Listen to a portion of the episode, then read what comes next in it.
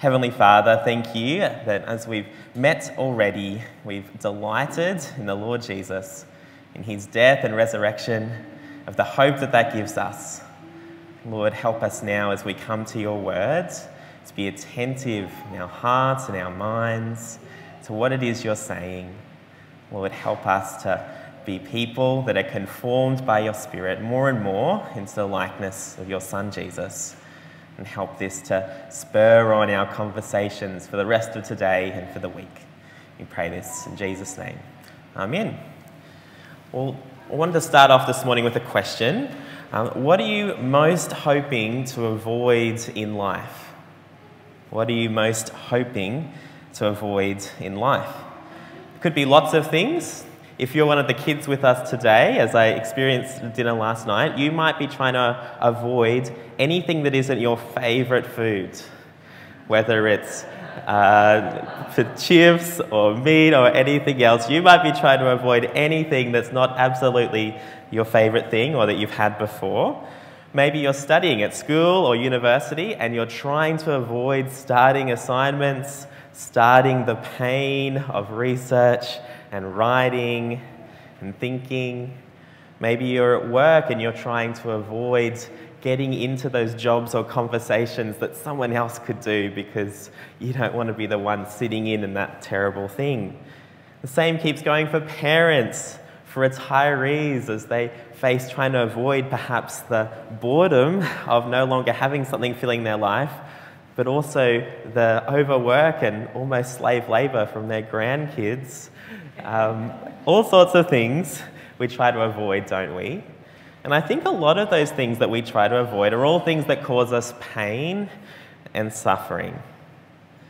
In the West, especially, we tend to think of pain and suffering as something to avoid at all costs. Pain and suffering is bad. We want pleasure we want to enjoy our time. We want the good things. We want things now. According to Hofstede, that do cultural dimensions across different countries, in the indulgence versus restraint dimension, so I can have things now versus I'll wait for them for later, Australia is 71 out of 100. So, not the highest, but still pretty high in this desire of not wanting to hold back now to experience pain and suffering now, and instead wanting to enjoy and have what delights and what we desire right now. Even the charities and organisations we support have this sort of thing in view. The Red Cross in Australia, they do great things. Their mission statement is to prevent or reduce human suffering wherever it is found. Suffering in our society is the thing to avoid. We don't want it. We do whatever we can not to face it. And so this morning, as we come to this passage in 1 Peter about what it looks like to suffer for our faith, for our trust in Jesus, it can be a tricky thing for us. Sometimes it's something we're not used to because we're so good at avoiding suffering that that extends to our faith as well. Sometimes it's just a topic we don't like talking about because it's sad or hard. And yet, throughout 1 Peter, we've been seeing this idea of suffering and this idea of suffering that's met with joy and glory and blessing and standing before God. These eight verses that we're looking at this morning, they're telling us that rather than be surprised by suffering as a Christian, it's something that we should rejoice in and glorify God in. It's something that helps us remember that the end of time is coming when Jesus returns and finishes his judging work. And it's ultimately something that we trust God's will in because he's someone who is faithful as the creator of the world to entrust ourselves and our lives and everything in. But before we get into it, let's have a little look at this theme of suffering as it's gone through 1 Peter, just in case you forgot across all these weeks. It's been there in every chapter we've looked at so far. In that first chapter, which talked about the glorious hope we have, because as Christians, we're now God's children through trusting Jesus, it talked about suffering there.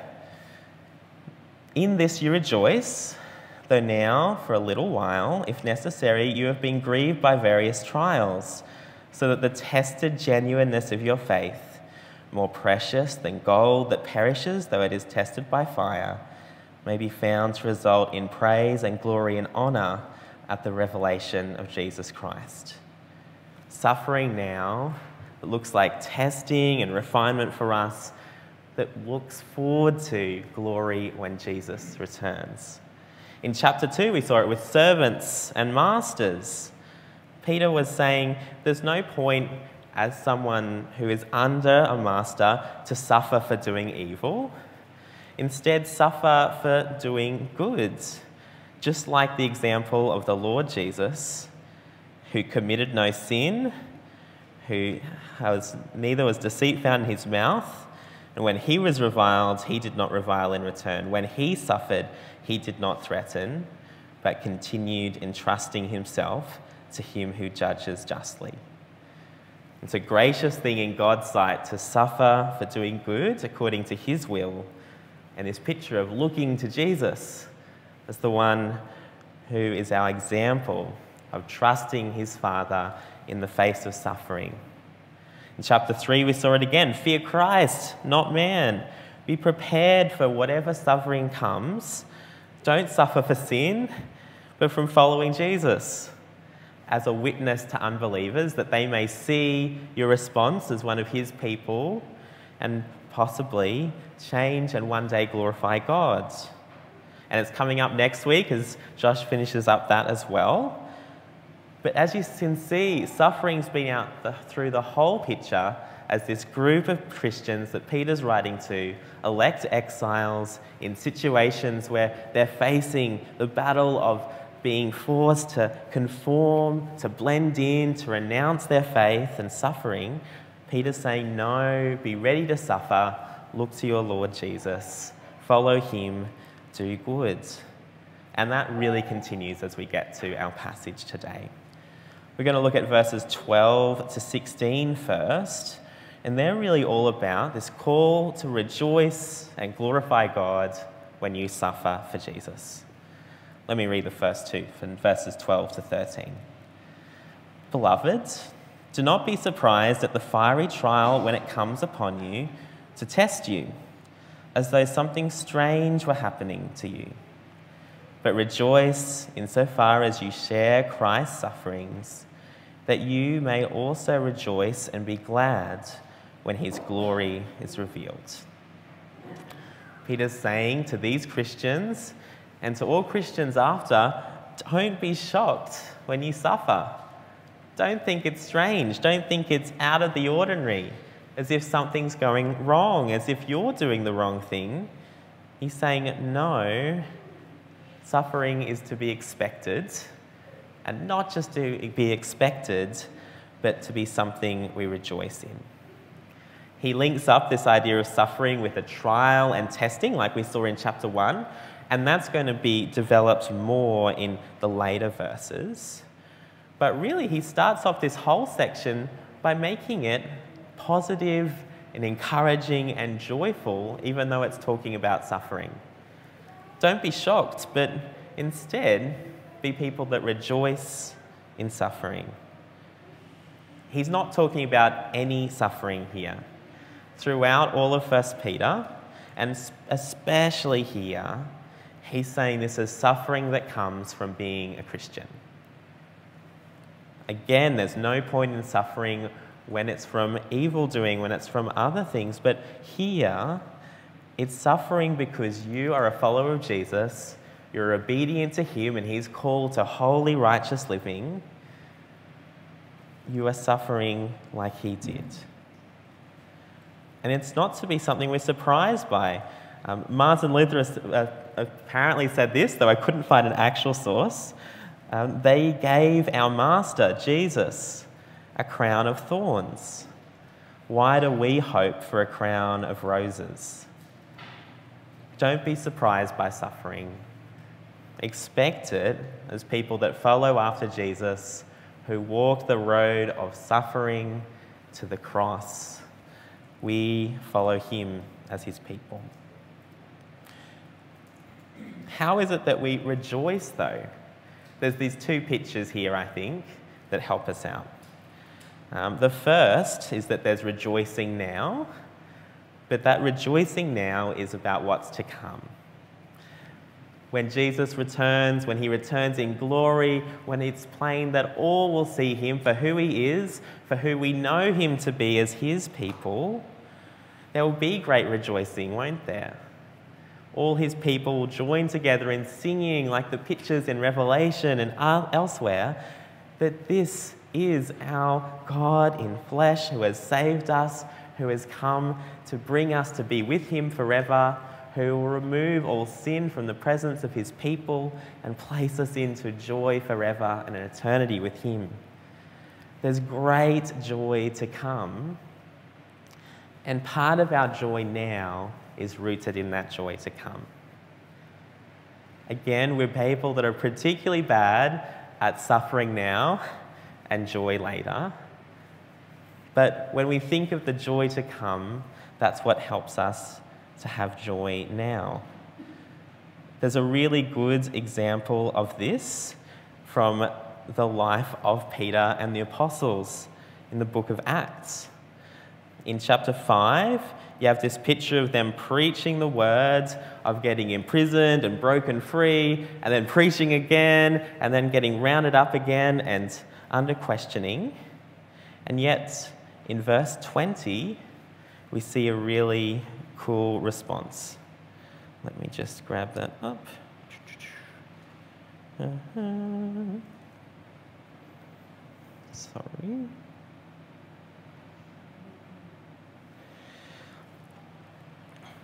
no, sorry, verse 40, my bad. Um, they decided that they wouldn't punish them more than this. They called the apostles in, they beat them and charged them not to speak in the name of Jesus and let them go. But see what they do in Acts 5, verse 41 and 42. After they'd received this beating, this suffering, this imprisonment, this confinement, this pressure, then they left the presence of the council, rejoicing that they were counted worthy to suffer dishonor for the name, for the name of Jesus. And every day in the temple and from house to house, they did not cease teaching and preaching that the Christ is Jesus. In the face of suffering, of beating, of being told, no, don't go on preaching Jesus they rejoice because they feel that they are now sharing in Jesus' sufferings. They followed after him with his same message of life in his name, and they're suffering dishonor in the eyes of the world in the same way that he did.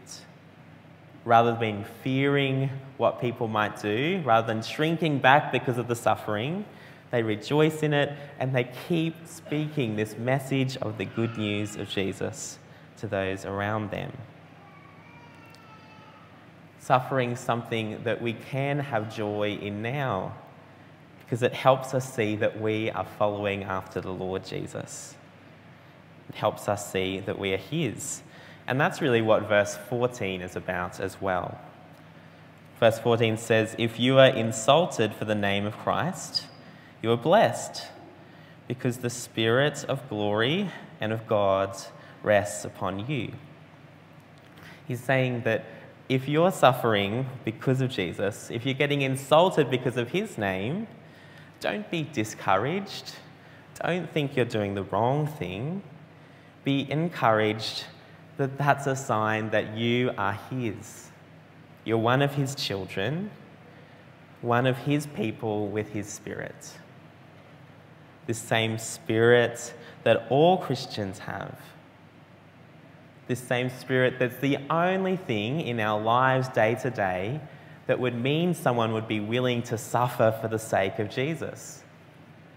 It's only by God's help, by His Spirit, that any of us can face suffering, can go against this cultural idea of pleasure now and pain later and swap it round and go, no, this is something I can rejoice in because of his work in us now. Peter's saying they should be encouraged that this suffering, this name calling, and persecution they're facing is a sign that they're God's people. And as they endure, they endure by God's strength, by his Spirit. As he keeps going in verses 15 and 16, again, it's similar to what we had in chapters 2 and 3. Don't, there's no point suffering for things that you've done in sin. But let none of you suffer as a murderer or a thief, or an evildoer, or as a meddler. Yet if anyone suffers as a Christian, let him not be ashamed, but let him glorify God in that name. It's a bit unclear in English there, unless you look really close, but Peter seems to be talking about two groups of sinful behaviour there. There's the first three, the really bad sounding ones, there's the murdering, the, um, the thieving, the evil doing, and then there's the meddling. I think those first three are meant to be examples of these people going, Of course, we wouldn't do those things. These are things that society itself sees as evil, that society itself would punish in death or very severe judgments. And yet he adds on this little one of meddling, and it's a bit curious, but it seems to be the idea of not getting involved unnecessarily in the lives of the people around them in a way that, apart from the name of Jesus, is bringing suffering to them. Of course, you wouldn't do those big bad things the murdering, the thieving, general evil, but it seems like potentially the Christians in the area he's writing to were scheming, were doing little bits and pieces in the lives of those around them to try to bring things to their own gain and maybe even to try to avoid suffering. And yet he's saying, no, let none of you get involved in that sort of thing. Like he said already, sit under the authority of the people that you are in the land of. Sit under the authority of your masters. Be submissive and love in these marriage relationships that he's talked about. All of these things, honour those people around you as people under God. Don't get involved in that sort of thing. But yet, if anyone suffers as a Christian, let him not be ashamed but let him glorify God in that name. Suffering for Jesus is something that brings both glory to Jesus and glory from us to him. Remember, Peter's saying, that as we suffer for him, we are counted as one of his children. We are his. Glorify him. This wouldn't be happening unless you have experienced the living hope that they have in Jesus. This wouldn't be happening in any of these other situations if they were people that gave it in, who denied Jesus. Glorify God that this is yet another reminder that they're His, that they're safe in Him. Instead of putting off suffering, putting off pain, avoiding it at all costs, and making decisions that would step you out of it, He's saying, rejoice in it and use it as an opportunity amongst many to glorify God. And so, as we think about that for ourselves, how does that shape us as we think about the suffering that we are facing? In a similar way, I think rather than being shocked or taken aback, it's something we should expect as followers of Jesus. And I think that's a bit of an indictment on us. I was sharing in um, my growth group last week that as I reflect on the amount of direct suffering that I've experienced because I'm a Christian this year, I wonder that's, that's a bit concerning. How many moments have I chosen things? Have I made decisions? Have I spoken with others? Have I lived things out so that, uh, from what I can remember, I have suffered greatly because I chose to follow Jesus and not the world or other authorities. What about for you as you think about this year? of what it's looked like to choose Jesus in your life. We should expect that the decisions and words and actions that flow from us following Jesus look like us following his road of suffering, his road of rejection by people that hate God and hate his son. Is this something that we need to be prepared to step into, to be more bold in with God's help by his Spirit? For some of us, I think we're just not used to suffering, and so we don't really know what we'd do in the situation of it. But again, that's something we can ask for His help in. Because rather than being shocked or thinking of it as just a hypothetical, like we often do, suffering in the name of Jesus is something that is part and parcel of being a Christian, and not just something that we painfully endure, but something that we rejoice in and glorify God in because it's a reminder that we're His, that we're His saved children, that it means that we are part of Him and what He is doing in the world, and that we look forward to the great rejoicing that's to come. But as we think about the end, that really moves us to verses 17 and 18. Peter seems to be getting at reminding them that suffering now is actually showing them that the end is coming. Last week we already had this picture, didn't we? That the end is coming soon, to not lose our heads about it, to be confident and trusting in God and disciplined and self controlled. This picture of the end that meant that people who are outside of God's kingdom will be judged. This is another picture of the end where Peter seems to be gathering this idea from the Old Testament of God's eh, last days when, starting with his people, he will do his weighing and judging and, shift, and sifting to see who is right before him and who isn't. He's saying this is starting here with the church. Let me read from verse 17. For it is time for judgment to begin at the household of God. And if it begins with us, what will be the outcome for those who do not obey the gospel of God? And if the righteous is scarcely saved, what will become of the ungodly and the sinner? Again, remember, it's similar to that picture in chapter 1 of this refining, of testing. It's not a judgment here that seems to have the meaning of condemnation for Christians, but rather this picture of who is one of Jesus' people and who isn't. In every church I've stepped into, it's clear that there are people there that are followers of Jesus and those that haven't been, especially larger churches. This is a picture of seeing it's being a Christian isn't just about things that you might say once and then forget or about attending a church most of the time, half the time, or even every week.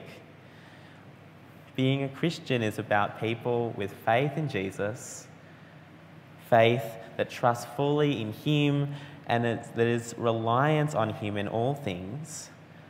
They're people with God's Spirit who helps them endure the suffering that comes from being a Christian rather than shrink back and give it in because other things are more valuable.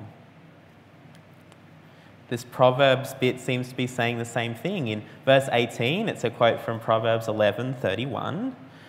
And it's going, if the righteous one, the godly one, the person in God's favor, if they're scarcely saved, if they just manage to get through, what's coming for those that are ungodly? as Peter reminds people that the end is coming because of suffering, he's reminding them that though the suffering now for being a Christian is terrible, the suffering and judgment to come for those that dishonor Jesus through to the last day, who reject his son and reject his good news, is even worse. It's not worth giving in to pleasure now to reducing suffering and persecution now if it means throwing in the towel for Jesus and facing what it looks like to be someone outside of his kingdom when he returns.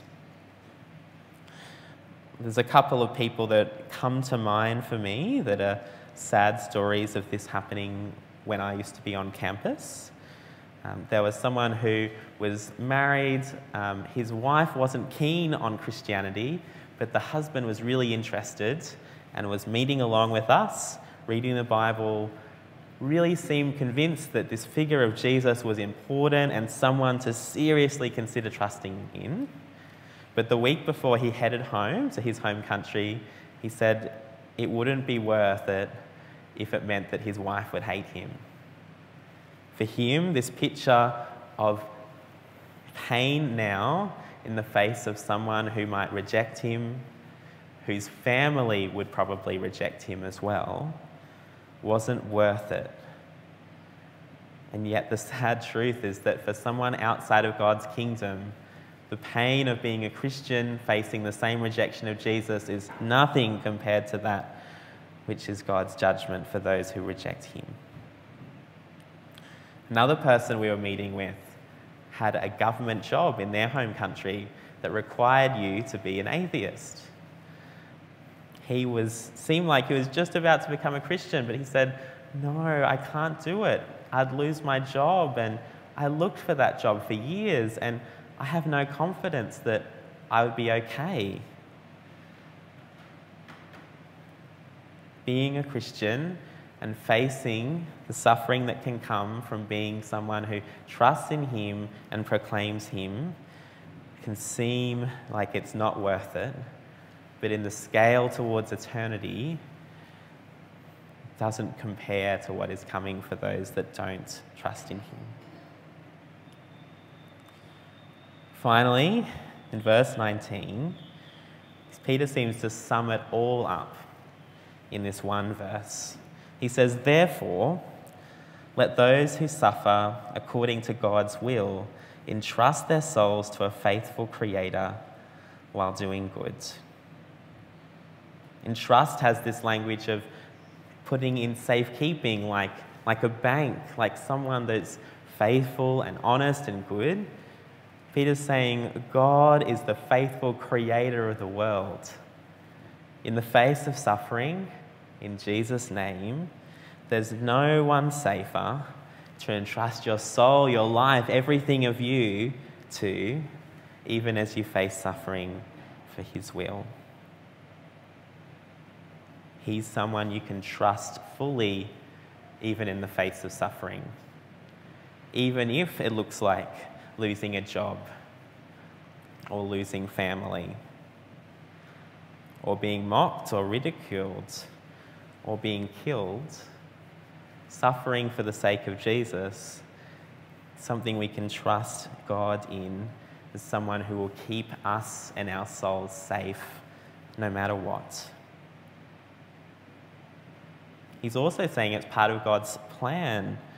It's according to God's will that these things are happening. Nothing is outside of it. And so, this work of sifting, of weighing up, of looking of who is his people and who aren't. He's someone we can trust in throughout that whole process. John Piper puts it this way he says, This is God's universal purpose for all Christian suffering more contentment in God and less satisfaction in the world as we experience loss and hardship because we trust in Jesus above everything else, it teaches us to trust in God more and more and more above anything else. To be more content in Him and all He gives us and all He will give us for eternity, rather than straying to other things, to looking to other things that give us pleasure and respite now but nothing for eternity. Don't be shocked. Face suffering for Jesus with rejoicing and glorifying God. Suffering now is reminding us of everything that is to come that when Jesus comes back, that his testing of his people is the beginning of his judgment that he will bring. And finally, in this picture, that we can trust God in the midst of suffering. I just wanted to bring us to a really practical example of what this can look like, especially for some of us that may not have tangibly experienced this to the same degree this year. One of the mission partners that we support is Open Doors. They've been going for a long time, and their mission is that since 1955, they've been helping people follow Jesus all over the world, no matter the cost. We don't work to end persecution. Instead, we strengthen the persecuted church by providing discipleship, emergency relief, and community development. They get this picture we've been seeing throughout the passage, right? Persecution, suffering for the name of Jesus, this is not something we're trying to remove or get rid of. It's something we can rejoice in and find confidence and encouragement and security in. They don't end it, they're helping Christians to be strengthened, to endure, and continuing glorifying God and rejoicing in Him no matter the cost, no matter what they face. As I was looking at their most recent prayer updates, there was one from Bangladesh of two stories. One of a Christian child who was only four years old, who got sent back from school because he was told there wasn't a place on the bench for him. His parents were confused, and so they went over to this teacher and they said, Because the Muslim kids at school don't want to be associated with Christians, and probably because that would be bad news for their parents, then we don't want them to be all leaving the school, and so we had to reject your child. They don't have a seat on the school table because they trust in Jesus.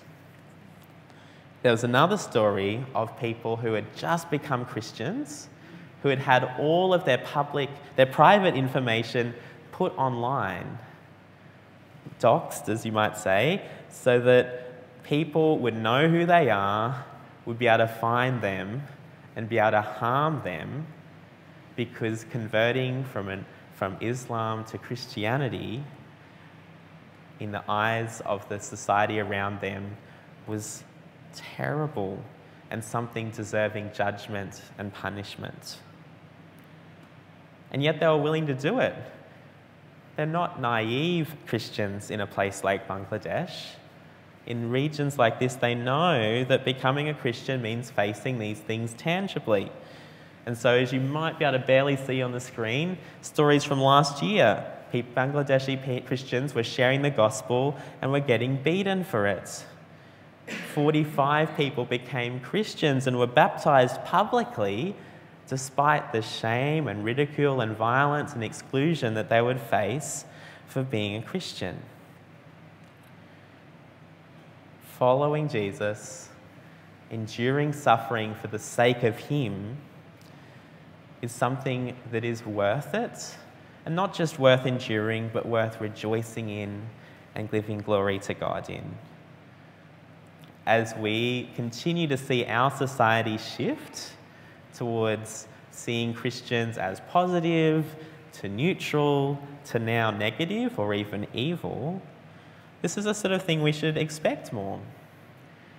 It's, it's right sometimes to try to stop changes that are unfair, but we should expect this in the coming years more and more in Australia as our culture shifts. But rather than be shocked or surprised when it happens, or to flee it, to shrink back. Peter, in a passage like this, is telling us no, rejoice in it. Remember that as you face suffering for the name of Jesus, you're reminded that you're one of His. You're following after Him and His road of suffering, of pain, of rejection, of salvation that He offered because He was killed we're one of His people. We have God's Spirit. We are safe at the end when He returns because of His saving work. keep going at it. Keep being obedient to God's will in doing good, of proclaiming Jesus, of being a witness to Him in the face of a society that rejects Him, because it's worth it now and so worth it in the time to come. Think we need a lot of help with this, so let's pray for God's help. Let's pray. Heavenly Father, we thank you that you, in your love for us, sent your Son. That though he was God in flesh and lived in perfect obedience to you, he suffered shame and ridicule and attack. He was persecuted. He was captured and flogged, falsely accused he was led to a cross and died the most shameful death of the day, that we, through his substitute and sacrifice for us, might have forgiveness and life through faith. And Father, you call us to follow him, to follow him into a life marked by this suffering for his sake, by a world that rejects you. Father, help us not to shrink back as situations and decisions and words present themselves that might cause us to suffer for the Lord Jesus. Help us instead to have joy and to glorify you, that we are counted worthy to be your children, and that we suffer because Jesus suffered. Help us to endure to the end, to be obedient to your will and to do all of this for the glory of your Son, Jesus. We pray in his name. Amen.